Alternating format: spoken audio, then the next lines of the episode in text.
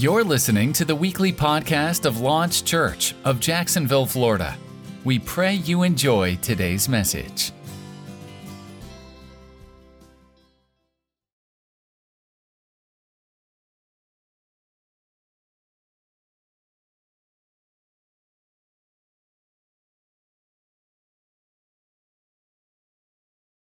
Heavenly Father, we just bless you. We honor you. We lift you up. We are so thankful that you are such a great God. We love you, Lord. We love you, Father. In the good times, we love you. In the bad times, we love you. We are completely and fully committed to you, Lord God. Nothing will change our dedication. As Paul said, I am fully persuaded in your abilities. Hallelujah. God, we are fully persuaded in your abilities. And we thank you, Father, for loving us with such an unconditional love, such an agape love that you would send your only begotten son on our behalf. Jesus, we acknowledge your presence. We acknowledge what you did on the cross. You counted it not robbery to strip away from yourself everything that made you like God. Hallelujah. To come down here and put on an earth suit to become the perpetuation of our sins. We don't take that for granted. We don't take that lightly, but we thank you for your obedience. We thank you for your humbleness. We thank you for your ability to say, This is worth it, for you to put our lives before yours. Hallelujah. We thank you for it. Holy Spirit, we acknowledge your presence in this place today. We say, do what you need to do, say what you need to say, move how you need to move. Open up the mysteries of the word of God unto us today, and we declare that we will apply them to our lives without debate in Jesus' name. Father, we thank you. We give you glory. We give you honor. We give you praise for this word that you would have come forth today through this pulpit. God, we thank you for it. And I thank you that the ears are attentive uh, from the listeners so that they can hear what you are saying. They can hear your voice speaking to them through what you are saying today. In Jesus' name, we pray, believe, and declare. Amen and amen. Hallelujah. Glory to God. Glory to God. Hallelujah. So we were in the book of Numbers, chapter 13, and we start, we left off with the the Israelites are in the land that God had wanted them to be in that God had promised them, this land of milk and honey, right? And I want to, I want to, uh, I'm hear God already already taking me off on a side note.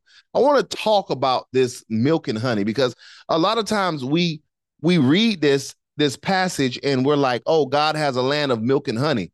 But we have to read the passage from the standpoint of the time it was said. It wasn't actual milk flowing through the land. It wasn't actual honey flowing through the land. The Bible says that the land that God had given them was milk and honey. So when the children of Israel saw this land, they didn't see milk and honey. What they saw was work. What they saw was potential. It was uh, this land was potentially a good enough land to provide the necessary work to take care of them. So I want to be because we as believers, we have this mindset that God is going to just do it for us. Mm. We have this mindset that God is just going to take care of it. We're going to show up, and it's like it, it's like we're showing up to a surprise birthday party. Mm-hmm. It's all been laid out. The people are already in there, and we walk in and we start our celebrity wave. Mm-hmm. And that's not what it is. The Bible says that God will take us there, but we have to we have to participate. Amen. I love to say when we talk about our faith, I love to say that we are partners with God. We are partners with God. And I think sometimes as believers, we forget that. That God wants to partner with us in order for us to accomplish what he wants us to accomplish. And we have to get out of this lazy mindset that God is just going to do it. I love to say it like this God will put his super on our natural, meaning this whatever we can't do naturally, mm-hmm. God will do supernaturally. And whatever we can do naturally, God will not do. For example, some of you guys need to go register your business. God is not getting off of his throne, his throne, praise God, to go on a computer at the mm-hmm. library, to go into the, the, the tax system of Florida to register your business. God is not going to do that. He said that is something naturally you can do. Get stop being lazy, get up off of your behind and, and sit down at a computer, get the necessary information you need Come to on. register your to register your business. Praise God. Like th- that is what I mean. Some of you all are expecting God to find a building for you guys or or to find whatever you need to, for your business. And some things God is just not going to do when he's giving you the power to do it. Hallelujah. Like I think that needs to be said. It, it is a it is a time to sit back and watch God move, and then there's a time for you to work. And in this particular time in Numbers chapter 13, God told them, I have presented you the land. I've already done the necessary things for you to, to overtake the land and everything in the land, but you still got to march in the land and do a part two. Right. So when they sent these spies into the land, the spies came back and they said, Praise God, Look at this in verse 33 of Numbers chapter 13. He said, And there we saw the giants, the sons of Anak, which come from the giants, and we in our own sights are grasshopper. Come on, that part. Nobody else called them grasshoppers but themselves. Come on. So, how do we see ourselves? What is it that we're looking at when we're looking in the mirror? Are we seeing ourselves as grasshoppers or are we seeing ourselves as giants? Yeah. I mean, and and look at the influence that they had. 10 out of 12 was like, no. 10 out of 12, that's a lot. Yeah. And it just makes me wonder, you know, when we have people in our circle, who are those people to us and what are they saying to us? Are they people that are um, full of unbelief and doubt? Yeah. Because if those are the people that we're associated with, that's what we see in our mirror. So that's what we magnify. That's what we end up magnifying. That's so good.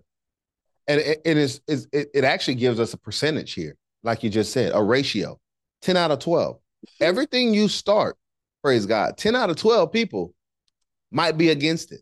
Yep. I'm re- I'm re- I'm reminded of a particular church some time ago we used to attend, and we were talking about moving into a new building, a new facility.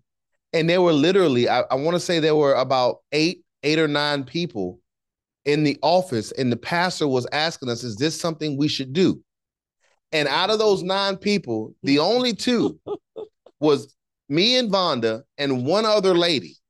So one family and another family, two out of the nine didn't did, was like, let's go and take the building. Let's go into the new building. Let's do it. Everybody else was like, no, let's stay right here. Right. And and, and what it does is when you have that mindset by default, it keeps you away from what God has promised you. Come on. Come on. And when you are not walking in what God has promised you, or you're pushing it back with your unbelief, mm. that is what brings the frustration in your life. Yep. Like that's what brings the disappointment in your life. Like, man, God, I thought my life would be further along than this and it's because you are a part of the the 10 that don't believe they can take the land. Mm-hmm. i have seen people say you know what? I need more education. I need more i need more training. I need more of this before i can actually go into and do what god tells me to do. And god is like i need you to go now. Right. And because you are looking at your own insecurities come on. because you are looking at your own faults because you are looking at what you don't have you you make the comment, "Hey, I'm but a grasshopper in uh, against these giants mm-hmm. in the hmm. land." And this is why dreams don't come true. Right. This is why purpose doesn't happen. This is why Christians are broke. And it's it's mind-boggling to me because we serve a God that has created everything. Come on. And as I said yesterday in the vision meeting, the reason why David could stand up and say, This is the day that the Lord has made, and I will rejoice in it, no matter what he was going through, is because he understood he served someone that controlled the day. Yes. You serve a God that controls the day. That is why I can wake up. That is why we can wake up. That is why you can wake up and rejoice, even in the midst of a bad time. Because if your God, the one you serve, the one you call your king, the one you call your Lord, is in control of the day, that puts you at an advantage. Hallelujah. It puts you at an advantage. Mm. So here we go with these children of Israel that God that we learned in verse 2 of chapter 13 that God had gave them this land for the for the taking. Yet by verse 33, the heart comes out, Mm. the fear comes out, and it said they say, you know what, God, you know what? We cannot even, we cannot even picture ourselves going to battle with these giants and all the people that that that inhabit the land and as a result father we're going to say you know what we'll leave it alone and they spent 40 years come on somebody say 40 40. they spent 40 years going around in circles in a desert i wonder how many years you have been circling in your desert Mm. My God. standing in the middle of a desert waiting for a ship to come in. I wonder how long you have been going around in circles Mm. because of the opinion of yourself. Who will believe in me? Who will follow me? Who will trust me? Who will help me? Who would assist me? And because of the opinion you have of yourself, you have stagnated or brought yourself to a complete halt in the things of God and what God has purposed you to do. Mhm. I want to talk about today seven reasons why dreams and purpose don't come to pass Okay. or become difficult to achieve. Seven reasons why dreams are difficult or purpose is difficult to achieve. Number one, you will have to make many sacrifices. You want your dream to come to pass.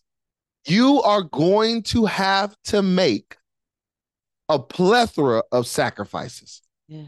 If you want purpose to come to pass, you are going to have to make a plethora of sacrifices. Mhm. I put here that we as people tend tend to want things to just happen or just work. And it is the biggest misconception in life that things are just going to happen or things are just going to work. The word sacrifice means this it means destruction, it means surrender, it means loss made for gaining something else. I'm going to lose something now so that I can gain something else later. I will sacrifice the interest of my pleasures. So when in in the the heart of making a dream come true or the heart of of going hard after purpose and seeing purpose come to pass, I have to sacrifice something right now of interest in order to mm. gain something Yes. in the in the future. You want to say something? No. I have to sacrifice right now. It might mean I have to sacrifice going out and hanging out all the time. It might mean I have to sacrifice a Friday night. It might mean I can't put myself in, in, in, in certain situations. It might mean I can't watch certain movies, certain television shows, certain reality shows because I want, I'm trying to get somewhere. I will never forget. I will never forget. I was coaching basketball uh, for Lauren when she was in high school. I was a coach on one of her AAU teams. And this coach said something so profound to me or to the team. He didn't say it to me. He was talking to the team because there was a huge game. I think the basketball playoffs was was going on, or it was the college uh, playoffs or something like that, March Madness. And the the girls on the team was trying to leave so they can go home.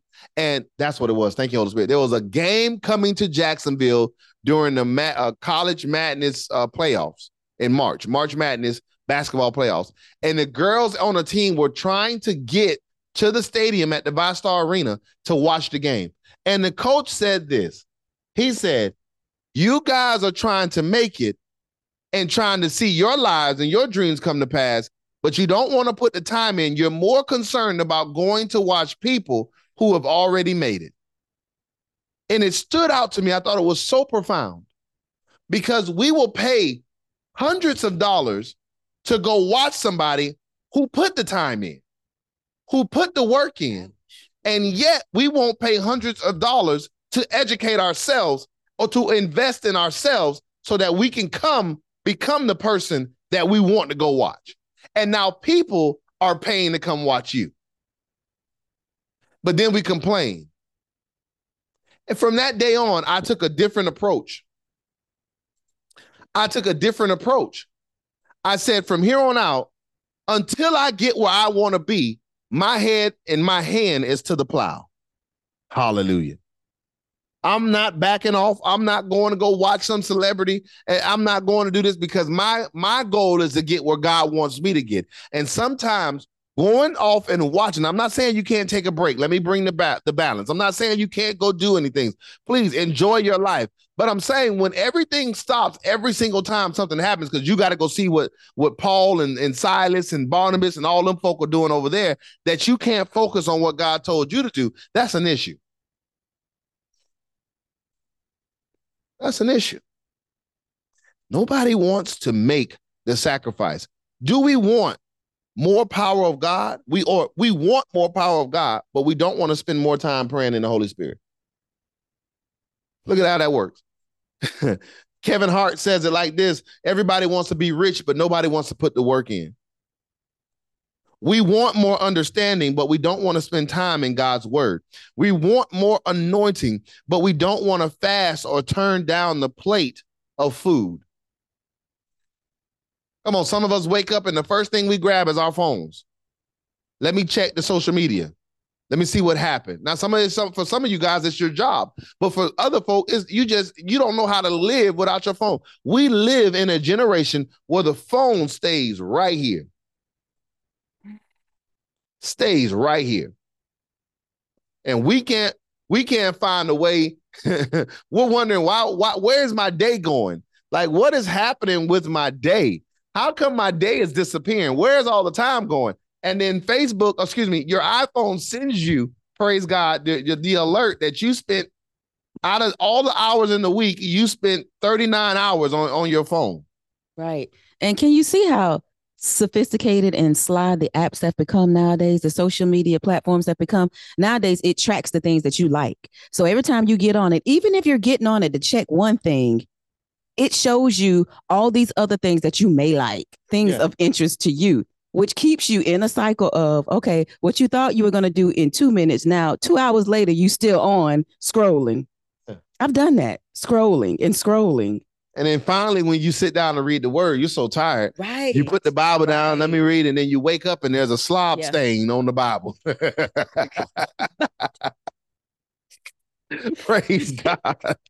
Oh man. So, in order to see your dream come to pass this year, you're going to have to sacrifice. We know we are in the year that God is rewriting stories, but you're going to have to sacrifice. One sacrifice I can tell you we all have to make this year is letting go of the pen and allow God to rewrite your story. Not you. No, God, I want you to write it this way. No, let go of the pen and allow God to rewrite your story. Hallelujah. Number two, You will make many mistakes. When you fail to accept your mistakes, you end up believing that you are not meant to achieve that dream. That is a huge. Ooh, accepting your mistakes. That when, is. In order for purpose or dreams to come to pass, you have to understand I am going to make mistakes, many of them. Yes. Many of them.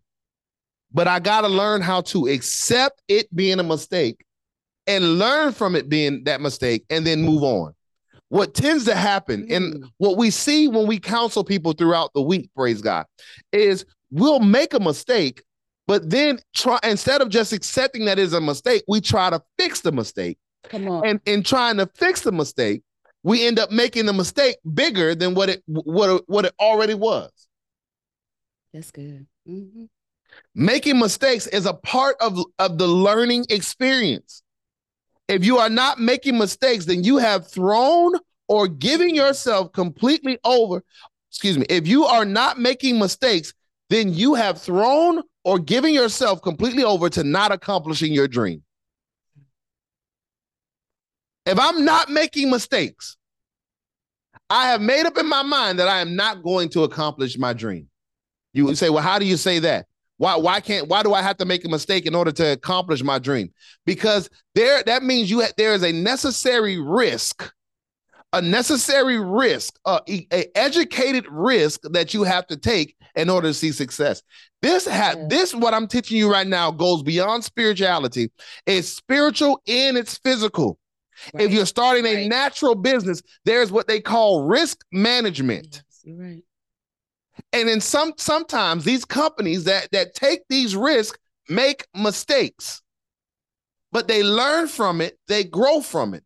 And and they'll tell you these major corporations, these Fortune 100 and Fortune 200 companies, they'll tell you we had to evaluate the experience of making the mistake so we knew how to move forward. We didn't try to fix the mistake.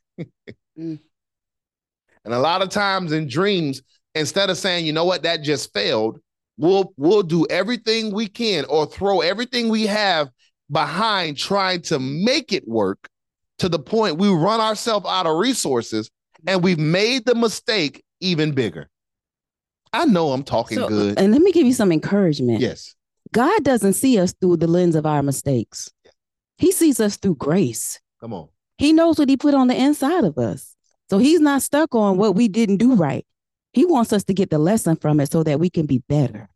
Amen. Turn over really quickly to Proverbs chapter 24. Proverbs chapter 24.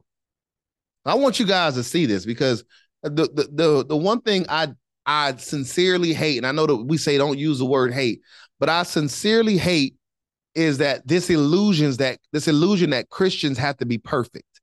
I hate it. I hate it with a passion. Look at Proverbs chapter 24, uh, starting at verse 16.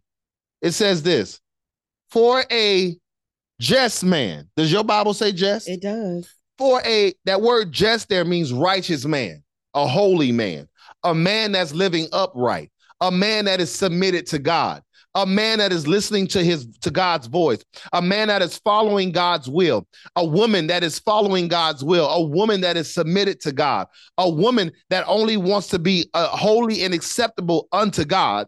It says, for that person, that person falls how many times? Seven. Seven times. Watch this. It says, and rises up again but the wicked shall fall into mischief and stay right there. Why is the just man able to rise eight times if he falls seven? Because he knows how to admit I made a mistake. Yes. yes. All this is good to me. Because what it does is it opens you up to yes. be able to deal with the truth. Because what ends up happening is is we start blaming people. We start blaming other things and we don't own the mistake, meaning we never get the lesson from it. We never grow from it. Yeah. So it takes being open, well, you know, to be able to admit, yes, I made a mistake. And then what will happen is, is God will start giving you downloads. Mm. He'll start giving you downloads as to how to navigate that mistake, how how to, you know, come up with another way of doing whatever it was that you attempted to do. Yeah. And the importance of acknowledging that I make a mis- I made a mistake is so that you're able to give yourself enough time to actually rectify the mistake. Yeah. Some of you guys yeah. took out loans to buy equipment. I know this by the Spirit of God. You took out loans to buy equipment, and the equipment is sitting. And God has been like, it was a mistake, but you're you are of the mindset, I'm gonna make this work. And God is like, sell the equipment and get the money back. That's it. But I'm gonna force it. And I'm talking because this is what I did. Because of what it looks like. Well, yeah, go ahead. No, go ahead. No, I'm saying a lot of times we don't own that because of what it looks like for other people. Yeah. They're gonna think I couldn't afford. They're gonna think I who cares I what failed. people think. Right. They're gonna yeah. think I failed. But it requires going through some things. you we won't we won't get everything on the head at uh, you know the first time, but just to allow yourself to go through it because it's a process. Amen. It's a process. And who cares? Let me, let me help you guys out. Let me help you something out right real quick. Write this down in a big bold black pen or red pen. Go get your highlighter, your purple, your pink, and your green highlighter, and highlight this. Who cares what people think if you do not, if it does the situation does not work out the way you thought it would? Listen, I have learned this over the last year, probably two years. People are going to have something to say whether it works or it fails. I was I was the pastor, especially when we started getting our social media team together and and our marketing team to, that markets launch church. I was a guy that was sitting there reading the comments under each video. Oh and and I found myself trying to respond to all the negative comments despite the good comments. I ignored all the good comments and was trying to sit here and and respond to all the negative comments. Like, why would you say that? You you this is only a 30 second clip of a of a, a 45 minute message. You didn't get the true heart of the message, and you're making a large assumption based off of 30 seconds in a 45 minute message. So how in the world can you say that? Take it for what it is and leave it there. If you don't have understanding, go watch the video on YouTube. and I just got exhausted. Yes distracted, exhausted, distracted, off task. Just I just got exhausted, and I'm like, my goodness. I'll give you a reason. When I went on on our YouTube channel just yes yesterday, and uh, one of the videos that were posted, praise God, a, a, gentleman posted on there. The Bible gives explicit instructions on how to have slaves, and you actually read it. And I wanted to respond, but I'm like, you know what? I'm not even going to respond to that. And I left it alone. I left it completely alone. How did he get that from a Joseph video? I have no idea. But he went into something that the message had nothing to do about. But if I was worried about what the public Come thinks, on. if I was worried about what he is going to say or what she is going to say, I am never going to nope. to have any progress because I'm going to be too focused on making sure everybody understands me. We hear this said all the time. They did not like Jesus, so why would they like you? But I don't think we truly understand that statement because we are in search for for some sort of uh, public acceptance. And at the end of the day, Nobody ever granted that or said you would have public acceptance. Whoever God has told is assigned to you is assigned to you. And that is who I am worried about. The people who show up to this live and watch, that is who I pray pray for. The people who come here and, and say, Pastor, I'm, I'm willing to submit to you guys as leadership. That is who we pray for. That is who we are reaching out for. Now, I'm not saying we just ignore the world. No, that's why we're starting the outreach team because we want to go and win the, the, the to Jesus. But as far as opinions, as far as people's opinions that can that can alter the direction of this church, the only one that really matters are the ones that we that that have submitted themselves to us and said, "Hey, we know and we believe in this vision."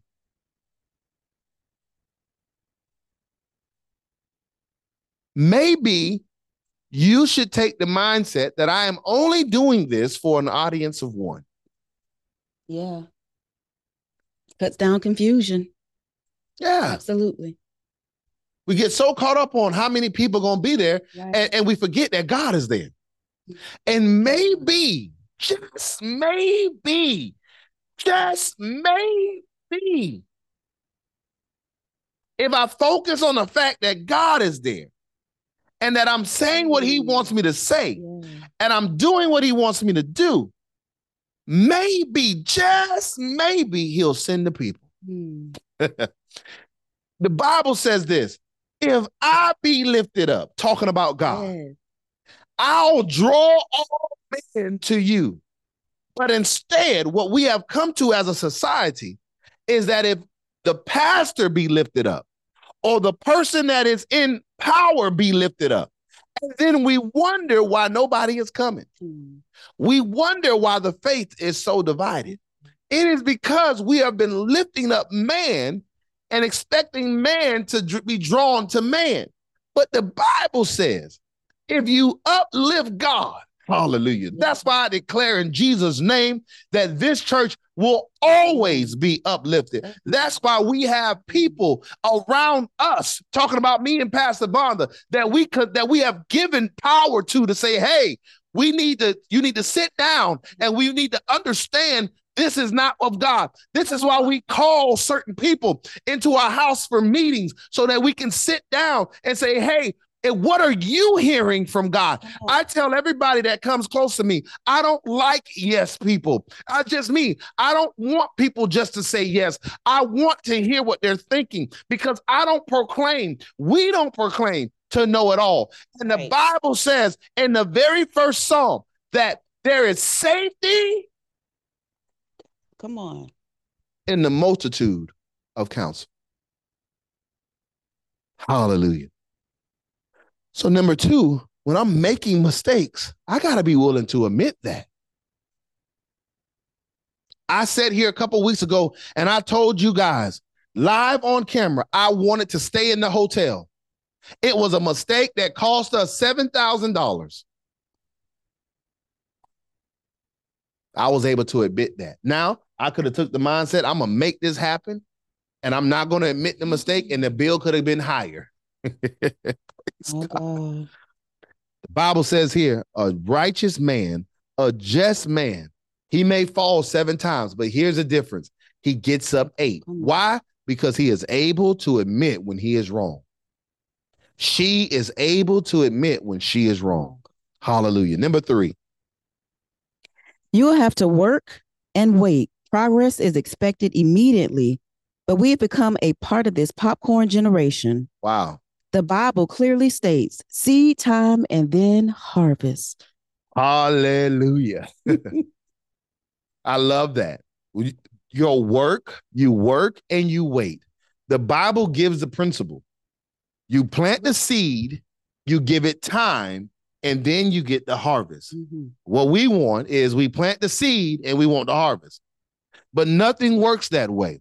I love it. Our mentors, our pastors have told us this nothing just starts out great. There's it is a little seed that goes into the dirt. It grows after some time, and then there's a harvest to make it great. Mhm. But we as believers, what I like to call, we like this popcorn generation. And the reason I use popcorn, number one, is my favorite snack. but number two, It rises quickly. I remember, I remember back in the day as a kid, when my mom and dad would make me popcorn, they would get a pot and they would put oil in the pot. Yeah. And and they would they put the pot on the stove and let the oil heat up. Mhm. And then they would sprinkle the seeds of the popcorn into the oil. And they would mix the oil in the popcorn with a spoon. And then they would put a lid over it. And it, the popcorn would slowly but surely pop. And that popcorn tasted so different. First of all, it was the intoxicating smell Yes. that would get you that oil and butter mixed with those seeds. And it's like that popcorn tasted so much better. I encourage you, if you haven't ever cooked your, your kids or had yourself popcorn off the stove, to go to the, the grocery store and get the seeds yourself and do it a homemade popcorn. It's totally different. Now, instead, we got the popcorn in the bag. We open the bag, two minutes is ready.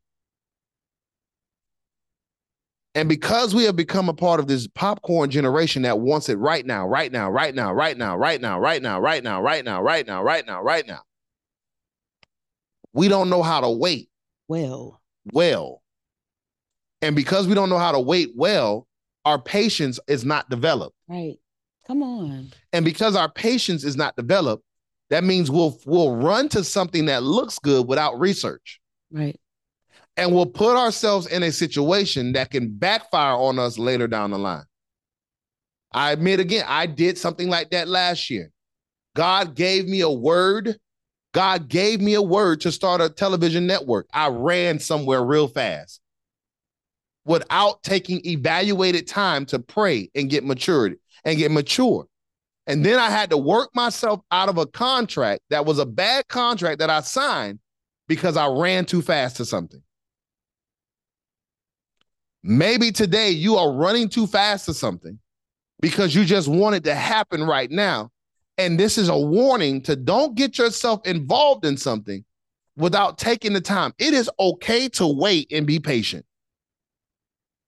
It is going to be so much more beneficial Mm. and it's going to be beneficial and it's going to be so much more great if you just wait and have the necessary patience.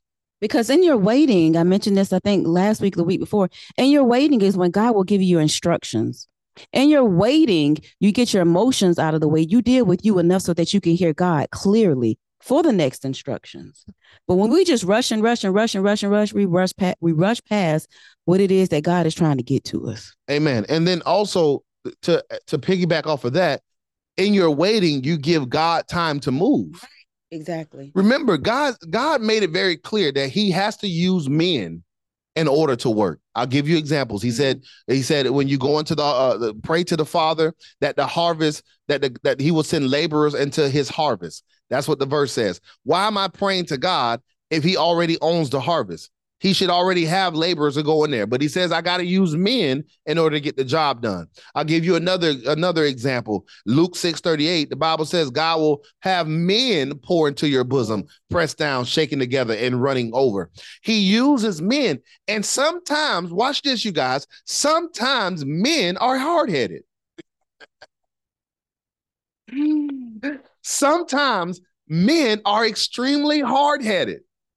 And if we are not patient enough to wait for God to do what he needs to do to get the person that he needs to help you to, to get to that next level, to get in obedience, then you'll find yourself in a building signing contracts or doing something you're not supposed to be doing that is going to give you a headache that you would have never had if you just would have waited for God to deal with that right. person's heart. Yeah. Praise God. I have had men come and give me studios Give me recording studios. I, I remember when God told me to, to, to, start this music journey, and I started this this Christian music journey. Praise God. And and I was like, God, you know how expensive music equipment is. I don't have the, the money for that. I don't have the, the money to go out and purchase all this stuff, microphones and and VSTs and and DAWs and all this stuff. I don't know how to purchase and the money for that. And God said, I didn't ask you for that. Be patient. A couple months later, a guy comes to me and said, Hey, I got all this equipment. Do you want it? Come on. I said, wait, wait, wait, wait. Did you say want? Like, are you just gonna give it to me? Did you just gonna let me have it? He said, Yeah, I'm not looking for any money here. Just take it. Come on. But if I didn't wait, Vonda. Giving God the space to work. Yeah. Give him that space so he can do what he needs to do. You know, while you were talking, it reminds me of have you all ever been in a conversation with someone and they're just talking and talking and talking and talking and talking? Now, the two of you are supposedly in a conversation, but they're the only ones that that's speaking and they don't give you the room to say anything. And what it does is it kind of like you kind of shut down. Yeah. You kind of shut down. But what we're saying here is, you know, allow God to be able to move in the situation. Give him the space. When we're in a conversation, give the other person space. Give him the space so God can do what he needs to do. God is always working behind the scenes. He may not, it may not look, look like he's working on the stage that you're on right now, but trust and believe he is working behind the scenes. He is putting things together. He is aligning people. Ever run across somebody you didn't even know there was a connection with these two people. These and these two people end up being in your circle and being the very thing that you needed to to bless your business. God orchestrated that. That was nothing you could do. You didn't know that this person knew that person. But it's God that does stuff like that when we give him the space to do it. Amen. Amen. Number four, you have to take educated risk. We touched on this a little bit. You have to take educated risk. Now you said, well, wait a minute. You said be wait, wait, God. You need to wait on God. But now you're telling me to take educated risk. Yes, they work hand in hand. As you're waiting on God, the educated risk will be let me go get a book and learn how to do this. right? I'll give you an example of my own personal life. Mm. A couple years ago, when I when the, the opportunity approached me to be a radio personality, I knew nothing about radio. And I was like, well, God, I'm doing music. And God was like, no, take an educated risk and learn this. I'm like, God, I want to learn something else. I'll be real. I'll, I'll be real with you. I want to read it. I, want to read. I don't want. I just want. I just want to. I just. I want to do what I know. Yep. What I've gone. I've. I've. You. I've been in school my whole life. Like I'm. I'm tired of school. I want to. I just want to go do. And God was like, I need you to learn this too. And I took an educated risk on becoming a radio personality. Yeah. Not knowing that that radio personality would help jumpstart my music career. Open so many doors. Yeah, it opened doors. So it was an educated risk for me to go into a field or an industry I did not know, I did not have any understanding of. And that industry opened doors. I went from sending my music to uh, hundreds of thousands of radio stations to now having my own show to play my own music, which then produced a following of over 10 million people. Yeah. But it took me taking an educated risk. Not now, I'm saying educated for a reason. I'm not saying just go take a risk. I'm saying it is evaluated time. How do I know it's a uh, educated risk? Is because I've taken time to pray about it. I've taken time to ask those around me what they think about it.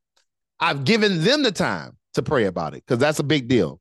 And one day God's gonna have us do a series on it. I just know it. Mm. That when you ask somebody for advice, don't rush them to the answer. Give them the time Thank to you. pray. Thank you. Yes. If it takes a week, it takes a week. If it takes two weeks, it takes two weeks. Give them the time to pray. you know how we get. You should have an answer. You should know whether you want to do it for me or not. You should have that answer right now. but give them the time to pray and hear God's voice so that they can give you some wise counsel. Hallelujah. so take educated risk. Number five, You must build a plan. must build a plan. There was a gentleman by the name of Harvey Mackay that said, A dream is just a dream.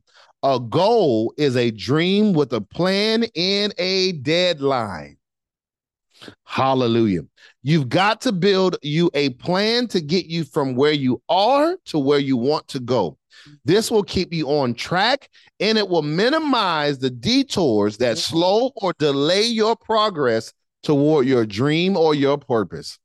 Hallelujah. That is big. People ask me all the time, Joshua, how do you accomplish so much? Be it that you're an entrepreneur and nobody's the boss of you. I say that I do have a boss. Number one is God, number two is the calendar. And I set goals, hallelujah, on the calendar and deadlines on the calendar. So I give the calendar power over my schedule.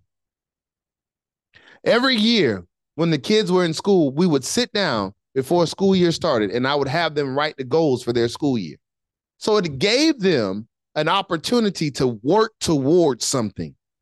Now, I don't take the credit for what Lauren and Marcel has been able to do over the years, but there's a, a reason why Lauren is now being able to go study for her master's. There's a reason why Lau- why Marcel is able to do what he's been able to do school wise, and now able to travel the world with gymnastics, or not gymnastics, tumbling, and become one of a, a well known figure in the tumbling world. Goals. Yeah. They learned how to write goals. And a lot of us don't know how to write goals. We know how to make New Year's resolutions that last for two years, for two weeks, and then dissipate by week three. I'm going to the gym this year, and then by week three, I'm tired of the gym this year. And honestly, I didn't learn how to write goals in the church. I didn't know anything about, um, you know, every year how people would write their goals or whatever. I learned about writing goals when I was in um, the program when I was in college, Inroads. When they were teaching those that wanted to study computer information systems or or business, they taught us how to write goals. But hey, it benefited me because I use it today. Yeah. I use it today. and I, I, And more churches need to teach this. yeah, We need to teach about this. writing goals and vision boards. A lot of people think, oh, that's just a waste of paper and a waste It's of time. not. It's not because it keeps you focused. Hey, this is what I'm going for. Because we as people become complacent sometimes, especially when we don't have our way or we take a defeat in something. Something didn't work out the way we wanted. It, the goal is what gives you the tenacity to keep moving. No, I'm not stopping until I see this. When I get here, when I get to, as the Bible calls it, a place called there, when I get to this place called there, then I'll stop. And un- unless I have a goal to keep my mind focused on this place called there, Mhm. I won't keep going. This is why athletes train so hard because the goal is to win a championship. So you'll see them week in and week out put their bodies on the line, no matter what sport it is. Yeah. This is how they come back from injury so fast because the goal is to win a championship. There is always a goal. What is your goal? Do you even have a goal? Have you sat down this year and wrote out your goals for this year? What do you want to accomplish? And have you put it on the calendar by this time? I want this accomplished. Yeah. This is why the children of Israel spent 40 years in the desert. Number one, their unbelief. Mhm. Number two, they had no goals. Number six, don't go after your dream or your purpose alone. Mhm. Hey, that's good. Take time and think about that. Don't go after your dream or your purpose alone. Yeah. God gave me huge revelation a couple a couple months ago when I was teaching the how to study your Bible class, a course that I God allowed me to create um to an individual over Zoom. And I never saw this before Mhm. until this course. And I had her study out Jesus getting the disciples. And I learned that even Jesus lived by this. Jesus went to each and every one of his disciples and asked them before they were disciples to follow him. and it, it just it revolutionized my thinking because as a pastor and as an entrepreneur, one of the main things we are taught to do is wait till people come to us Come on. and then judge their character, put them through a a, a plethora of of of of of of training and a plethora of of what the what is the word I'm looking for? Like when you're judging something, you put them through all these courses and these these uh these like you to see if they're really worth it. I get you. That's what they teach us as a pastor and as entrepreneurs. Before you before you yeah, you got to prove yourself. Thank you. You got to prove yourself before you can come come be a part of what I'm doing. Mm. And the Bible, it, I mean, it revolutionized my thinking, Vonda and Lauren. It revolutionized my thinking, Anja, because the Bible says Jesus went to Peter. Jesus went to John. Jesus went to James. Jesus went to. Bartholomew. He went to Andrew. He went to Judas. He went to these men and he said, Follow me. Mm, come on. He didn't wait for them to get an understanding or a revelation of who he was. He said, Just follow me. And what I have come to learn is that when it comes down to accomplishing purpose, you have to ask people to follow you. Come on. You can't go after your dream. You can't go after your purpose without asking somebody to follow you. It is okay. Yeah, but what if they charge me money? And what if they're too expensive? Don't worry about all that. Allow God to worry about that. You do the natural part. The, the Bible tells us you have not because you ask not. And the reason why your dream is so hard is because you have not asked anybody to help you. My God. Come on. And it, it revolutionized my thinking to see the creator, the one who served, who, who saved our lives, the God's only begotten son came to mere flesh Mm, and said, Will you follow me? He asked them, Will you follow me? Because he knew I can't accomplish this alone. I can do what I do and I can die, but if I don't have other people around me, Come once on. I die, the dream dies. Once I die, the vision dies. So I got to go ask people. It's not about waiting for people to see the vision. Sometimes it's about going up to them and saying, Will you help me? Will you assist me in this vision that God has given me? That's why I have asked the necessary people that I have asked, will you help me? Will you assist me? And maybe your businesses are struggling right now because you haven't asked anyone to assist you or help you with your vision. It's just you, or it's you and your wife, or you and your mother or your father. You guys are just doing it, and you're like, why aren't we getting anywhere? It's because you can't see your dreams come to pass by yourself. Come Ooh, dreams will separate you from others, y'all. As much as you want to share it and have everybody come along with you, dreams will separate you from others. That's why it's important for you to have people that are seeing the impossible, that can see and will see the impossible. Yeah. My God, my God, my God. That is so important. So that im- is so important for your dream to come to life. So important. The Bible says, and many different came. We're going to jump into this next week a little bit because it's a part of our seven things that we're actually doing this year in the year of, of the Lord, rewriting our stories. But the Bible says this two are better than one. Yes. and a threefold cord is not easily broken. So, in other words, two are better than one. But if you get three, Come on. if you get three people working, oh my gosh, that's not easily broken. And a lot of us, we don't get three people working because we are so busy trying to do it ourselves. Mm. And and you, uh, if you guys don't get anything today, get this: you cannot accomplish your dreams and your purposes by yourself. God has made it, He has made it clear you need somebody. If Jesus needed people, you need people. And you can't be afraid to ask. I see them all over. Go ahead. I was gonna say, and if it's by yourself, it's not God. Mm. It's not. It's not. He has us depending on relying on too many other people or needing the resources from someone else for us to just be able to. He cannot get the glory out of that. Yeah. He can't get the glory out of us saying, "Oh, we just it's just me. I did it because I got all of this. I know this. I don't need anybody else to help me." He didn't need to send anybody. Yeah. He didn't need to give me instructions because I know everything. I can hear people, I can hear people saying now, but how do I know to trust? Who can I trust? God will show you. Absolutely.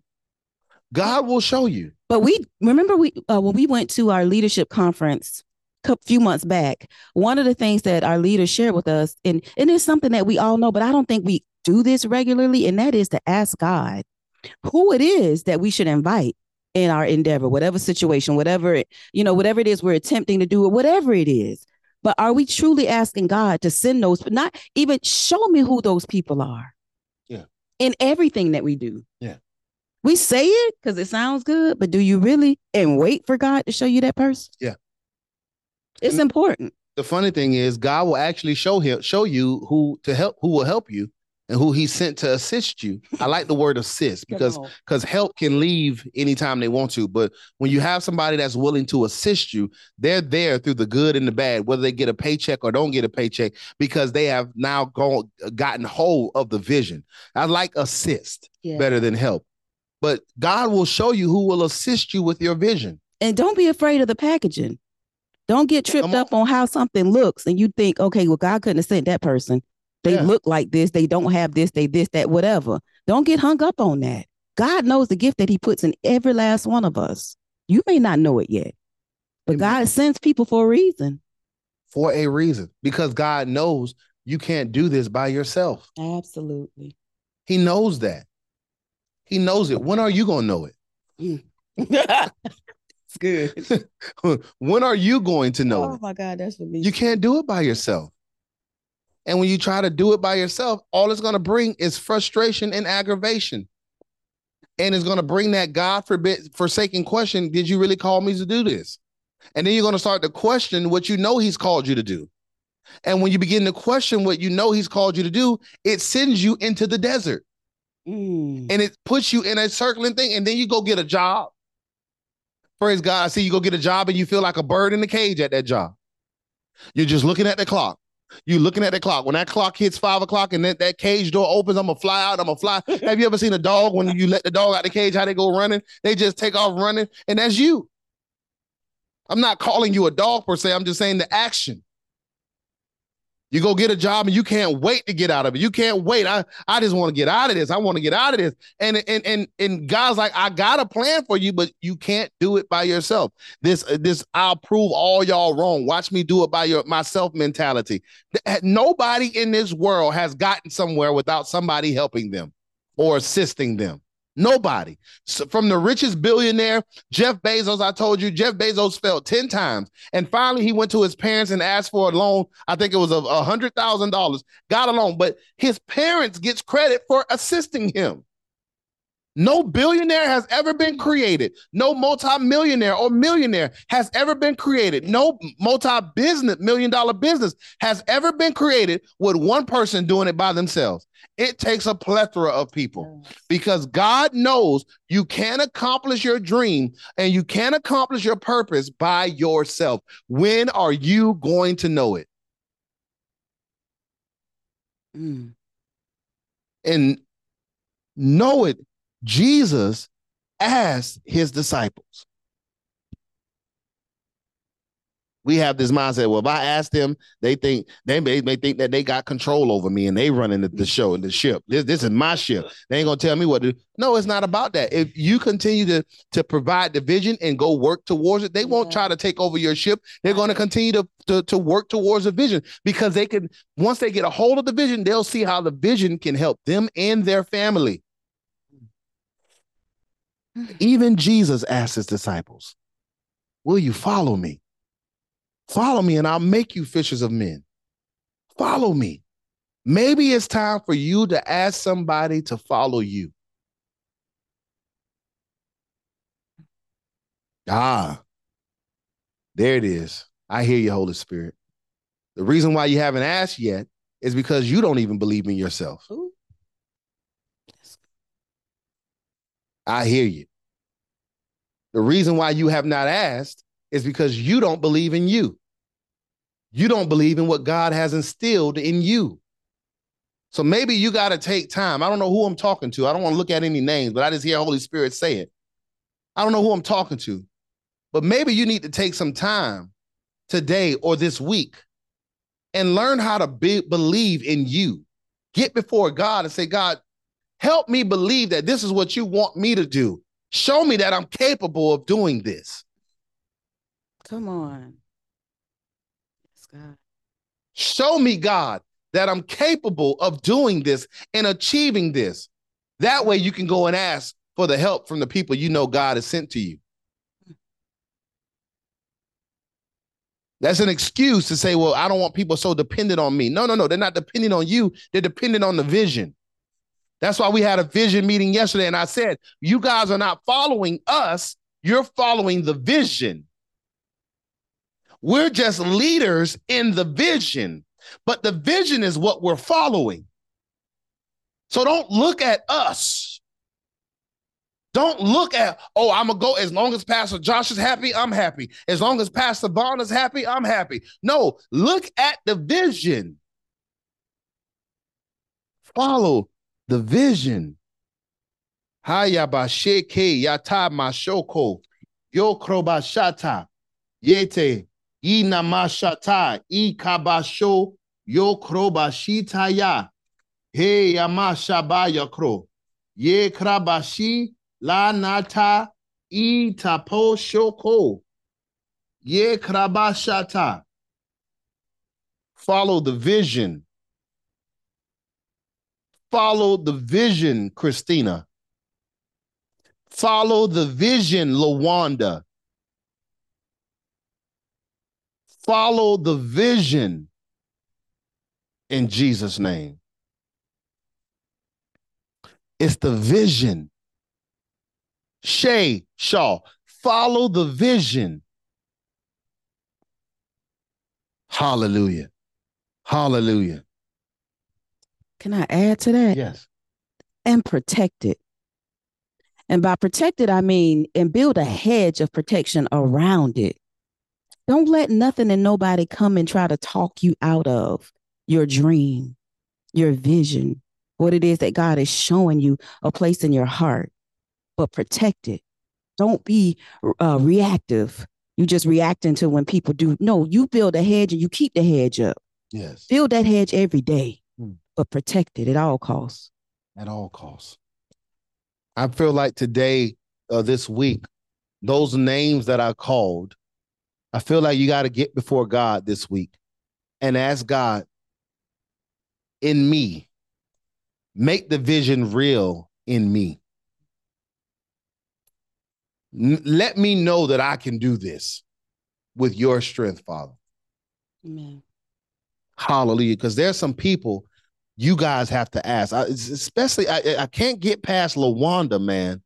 Lawanda, there's some people that are, are called to help you with your business. Amen. And it's like, I see that you have this, like this, it's not a bad mentality, but it's this mentality that I, am gonna get it. I'm uh, like, you're a hustler, you're a grinder. You're gonna grind it out. I'll make this happen. And it's some things that God's like, you don't have to make happen. I've called people to assist you in your business. If you just learn how to ask them and then fall back and let them be great in their gifting. Mm. Good. Hallelujah. Yes. Hallelujah. Number seven. Number seven. I got caught up. Yeah, I, I yeah, number seven. Number praise God. I didn't want to go too deep in that. Maybe I can have a conversation with you later, Lawanda, about that because there's some things God doesn't want me to say over the air. Maybe we can talk about it later this week. Number seven, know who you are and don't diminish who you are. In Numbers chapter 13, verse 33, we see the children of Israel did not know who they were and they diminished who they were. They called themselves grasshoppers. Hallelujah. They called themselves grasshoppers. Your identity is based on how you view yourself. The foundation you build your life upon and where you find your sense of worth and acceptance and well being. Mm. A lot of Christians in the church have identity crisis. They don't know who they are. This is why the devil can run havoc in their life. This is why they find themselves always calling the pastor's phone when the same power that's in the pastor is also in you. And because you don't know who you are, or even worse, because you diminish who you are, you suffer these things. But you're diminishing who you are, and you're diminishing your worth. I'm not worthy, God, but bless me. That's like going to a job and saying, I'm not worthy, job, but hire me. Oh, I'm talking real good. and God is saying, You are worthy. I sent my only begotten son. I don't have another one. I sent my only begotten son to lay down his life on your behalf, and you are standing here raising your hand, singing that you're not worthy. If you weren't worthy, I would have never sent him because when I sent him, you were in sin. Mm, yeah. And you are worthy enough in sin for me to send him. How much more worthy hmm. are you now when you're outside of sin? I'm preaching good. And it's because you diminish who you are. The children of Israel diminished who they were in Numbers chapter 13, verse 33. They said, We are nothing but grasshoppers. And then they wondered why they spent 40 years in the desert. They wondered why they spent 40 years in the desert. And I wonder now, because you feel you're not worthy, I've done too much in my past for God to bless me. I've done too much in my past, so I know this is just punishment, even though we don't even serve a God like that. I've done too much in my past. I can't be worthy of this dream. I can't be worthy. I've mishandled money too many times. God can't trust me with any more money. I've mishandled my wife too many times. God can't trust me to love her, or vice versa. And little do you know, little comments like that diminish who God made you. And before you know it, you find yourself in an identity crisis. That's the mirror I talked about earlier. Yeah. It's what you start seeing in the mirror every day. Unbelief, what other people are saying, all the negative thoughts about you. I remember when remember when we first started dating, one of the things that Joshua would always tell me is You're so positive. You're so positive. And I just always believed that God is bigger than anything that I could ever face. So why not be positive? Why not speak life into situations? That's what we're supposed to do. Yeah. Speak life. And it draws people to you. I used to ask why so many people like to be around me because it's the light. If you speak negative, nobody wants to be around that all day. Yeah. Don't ask me how I got over here. Mhm. Don't know. But it's true. You gotta know who you are, man. You have to know who you are, woman. When you know who you are, you don't respond to foolishness. And foolishness gonna come. It's gonna come. Foolishness will come. Jesus said that. You don't have to respond to it. You don't have to get mad because people saying certain things. They using your name and stuff like that. You don't have to do that. Let them talk. God is a God of vengeance. He will fight my battle. Absolutely. People look at me all the time. Okay, Pastor, that's tough one there. I don't know how you doing that. I don't. I don't get that one. That that is that I can't do that one. I'm. I have to respond. No, I know who I am, and I know my character. My character speaks loud enough. And most likely, when people say certain things, it's because they're jealous. They see the glory on your life. Here's the funny thing you might not even done anything yet. They just see the glory and they're responding to the glory. Yes. I love it. They respond. They, they think you making millions and you ain't made one cent yet. They're responding to the glory. So don't pay it no attention. Why? Because I know who I am and I'm not going to diminish who I am to engage in a conversation for you to spew even more negative stuff over me. Not going to do it. I'm just going to continue to press forward in what God has called me to do. I'm I'm only performing for an audience of one anyway, so I don't care about your comment. I only care about what God is commenting. And I'm going to move forward because there is a land of milk and honey with my name on it. There's a land of milk and honey with your name on it. There's a land. Say that right now. There's a land with a with milk and honey with my name on it. Name on One more time. There's a land with milk and honey with my name on it. Thank you for joining us. Please like our podcast and leave us a five star review. God bless and have an amazing week.